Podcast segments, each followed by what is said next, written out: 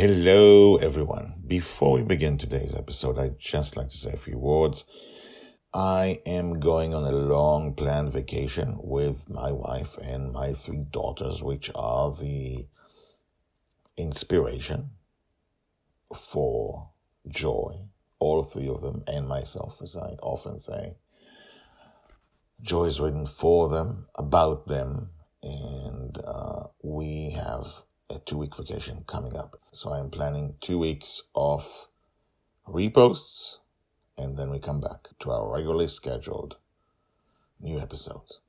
I hope you enjoy them. I'll be posting cool stuff from season one and season two to show you the long way joy has come, and also some important moments in her childhood as she continues to grow up today. Enjoy. Hold on to your butts. This is season two of the Squashbuckler Diaries podcast.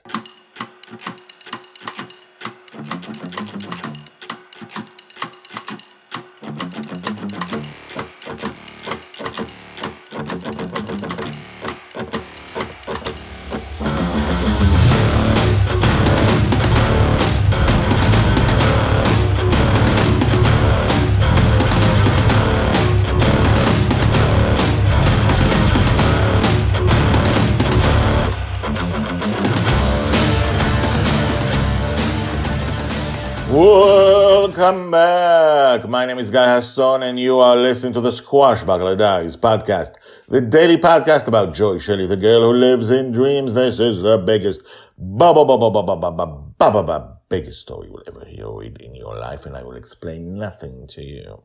Go back two episodes. This is part three of something, so go back two episodes if this is your first time.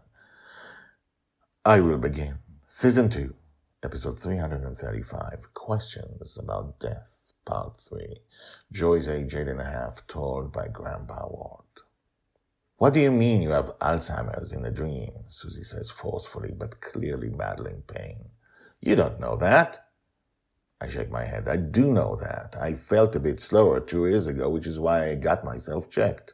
In the waking world, Susie says, yes, but I felt marginally slower and I feel myself forgetting words now, words that I didn't forget before. It's coming.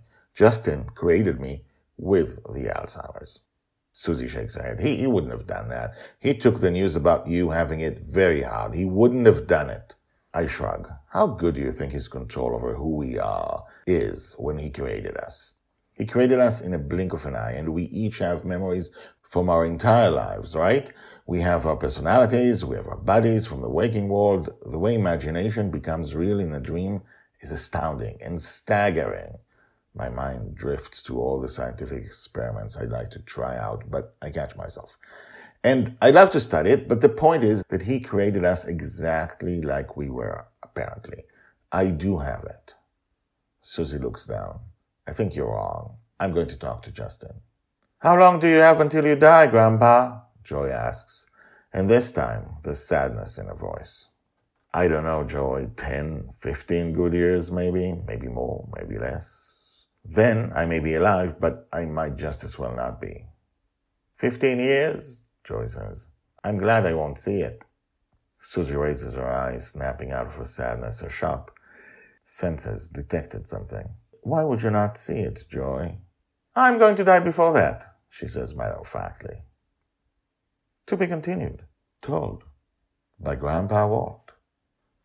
Hashtags death, joy, mastermind, Grandpa Walt, Grandma Susie, the real Grandpa Walt, the real Grandma Susie, Alzheimer's disease. She's going to die before that? What do you think?